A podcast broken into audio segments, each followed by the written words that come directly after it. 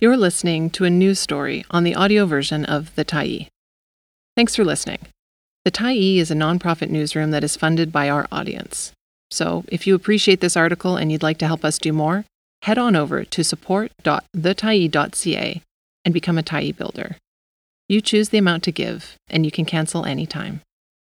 The Judge Sided with Peace. By Amanda Follett Hosgood, November 30, 2023. There were tears and hugs in a Smithers courtroom on Wednesday morning as the first criminal trial involving an Indigenous land defender arrested in the Coastal GasLink conflict ended with a not guilty verdict.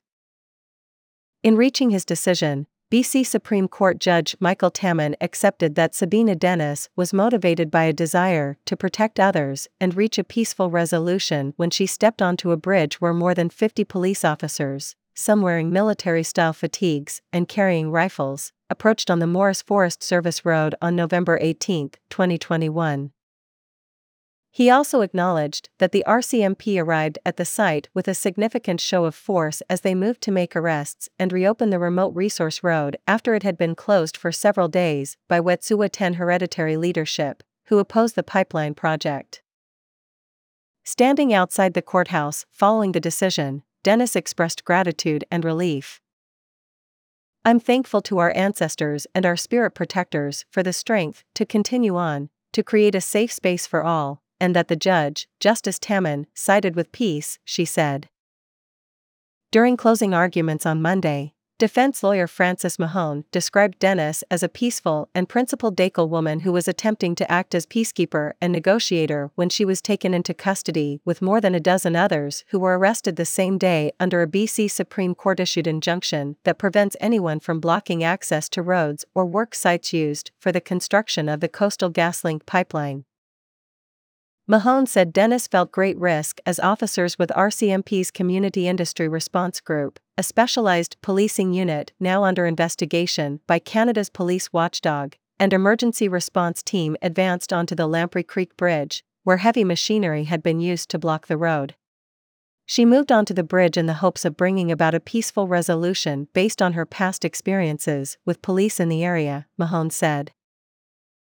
Ms. Dennis did not see risk that she would breach the injunction or bring disrespect upon the authority of the courts. The risk she saw that day was the virtual army of police coming towards her family and friends on the Yintah, Mahon said, using the Wet'suwet'en word for the nation's traditional territory.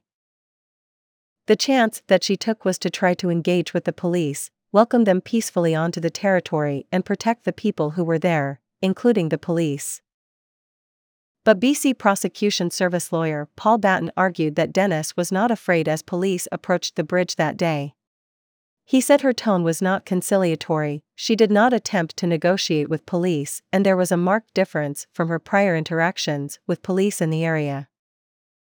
Dennis's intention that day, Batten argued, was to violate the injunction, thereby disrespecting the court and meeting the threshold for criminal contempt.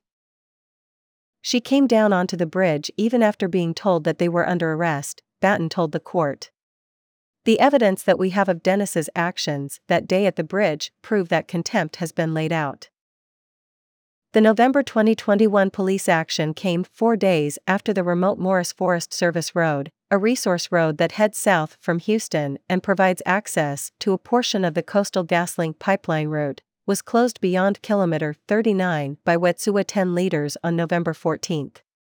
The road closure prevented the delivery of supplies to two work camps housing hundreds of pipeline employees, the company said at the time. On November 19, a day after Dennis and others were arrested on the Lamprey Creek Bridge and once the road was reopened to traffic, the RCMP conducted a second raid on an encampment at a work site where Coastal GasLink was preparing to drill under the Morris River, known to the Wet'suwet'en as Kwa. In total, more than 30 people were taken into custody during the two day police action, including several journalists. One journalist was released without charges on November 18, while Coastal GasLink later announced it would not pursue legal action against two other journalists arrested November 19. But the following summer, the BC Prosecution Service announced it would assume contempt proceedings from Coastal GasLink, which holds the civil injunction, against 19 people arrested in November 2021, marking the first criminal charges laid in the years long dispute. Some of those who were charged have since pleaded guilty, while others await upcoming trials. Tammen explained that contempt of court has four essential elements, including the existence of a court order, a contemner's knowledge of the order and intentionally violating the order. But what distinguishes criminal contempt from civil contempt, he said, is public defiance of the court's process in a way that's meant to diminish respect for the courts. Criminal contempt requires proof that a person intentionally defied a court order in a way that would depreciate the authority of the court. He said that Crown prosecutors had successfully proven the first three elements. But he said the crux of the matter hinged on Dennis's credibility. I watched Ms. Dennis intently for almost two days of testimony and paid extremely careful attention to her evidence and the manner in which she delivered it, Tammen said, adding that Dennis had impressed him as a witness. I would describe Ms. Dennis as soft spoken, articulate, thoughtful, respectful, and sincere. I accept Ms. Dennis's evidence that she was, despite outward appearances, frightened as she stood on the berm on November 18 and as she decided to step onto the bridge. Tammen also noted Dennis's long history with the conflict, which boiled over in early 2019 following more than a decade of Wet'suwet'en opposition to pipelines through the territory. He noted that she has blood ties to both the Wet'suwet'en and Dakelh, or Carrier, nations and had attended meetings about the pipeline project when it was first proposed a decade ago. She had also attended court proceedings when the injunction was first issued in late 2018, Tammen said. In January 2019, Dennis was asked by a member of the Unist'ot'en, a Wet'suwet'en house group, to act as a witness as the RCMP threatened to dismantle a barricade on the Morris Road at the Lamprey Creek Bridge. As police prepared to cut through the barricade using a chainsaw, Dennis alerted officers that there was a safety risk to someone embedded in the structure, Mahon told the court earlier this week. Dennis left peacefully on that occasion when she was offered the opportunity by police, the court heard. A year later, after Wet'suwet'en hereditary chiefs reaffirmed their eviction notice to Coastal GasLink and closed the road a second time, Dennis was at a temporary camp 39 kilometers down the Morris Road, which had been established to shuttle supplies farther up the road. Despite previously confirming with police that it was located outside the injunction zone, the RCMP raided the camp and arrested occupants without any warning or attempted negotiation in the early morning hours on February 6, 2020, Mahon said. Dennis was among those taken into custody but was released the same day without charge, she added.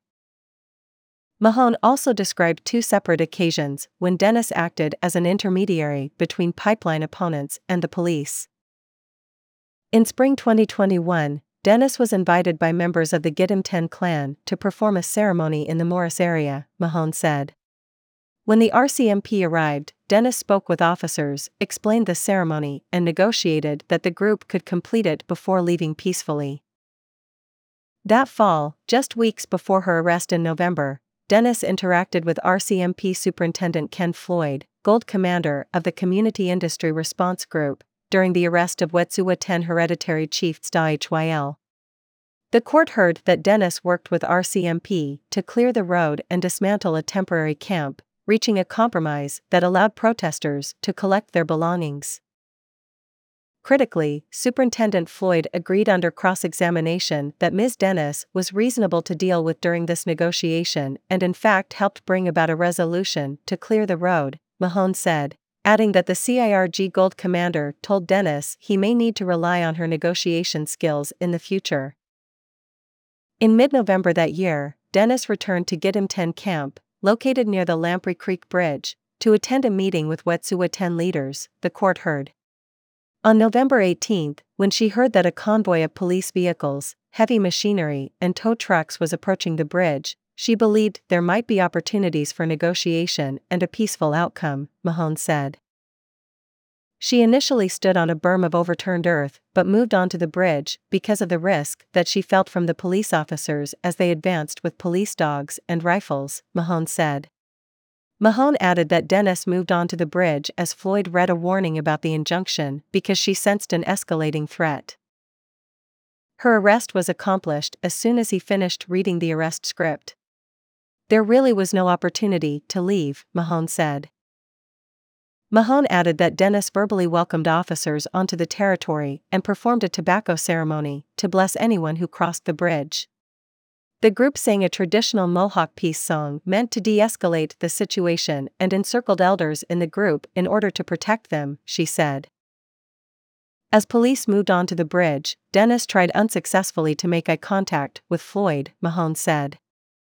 Based on her previous experience at similar police actions, she believed that she would be given an opportunity to leave.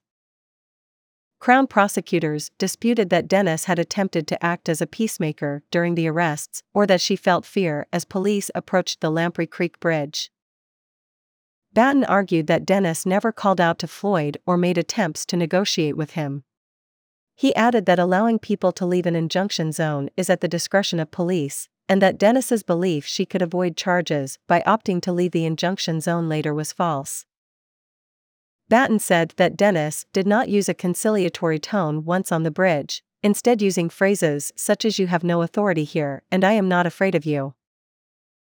Her words say that she is not afraid. Her tone says she is not afraid. Ms. Dennis said that she knew that the police were in charge of enforcement on the injunction, and when they arrived, one of the first things she says to them is that they have no authority there, he said. Ms. Dennis's evidence is that she was interested in negotiating with Officer Floyd, but these words don't convey a sentiment of negotiation. Batten concluded during final arguments Monday that the threshold for criminal contempt had been met.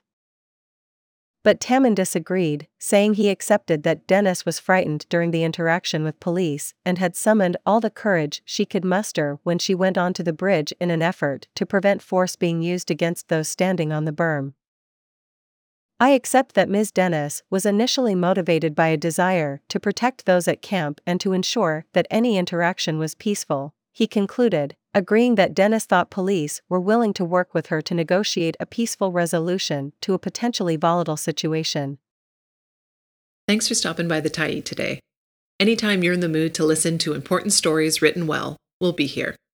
And if you'd like to keep independent media going strong, head over to thetyee.ca and click on the Support Us button to pitch in. Finally, big, big thank you to all of our Tyee builders who made this story possible.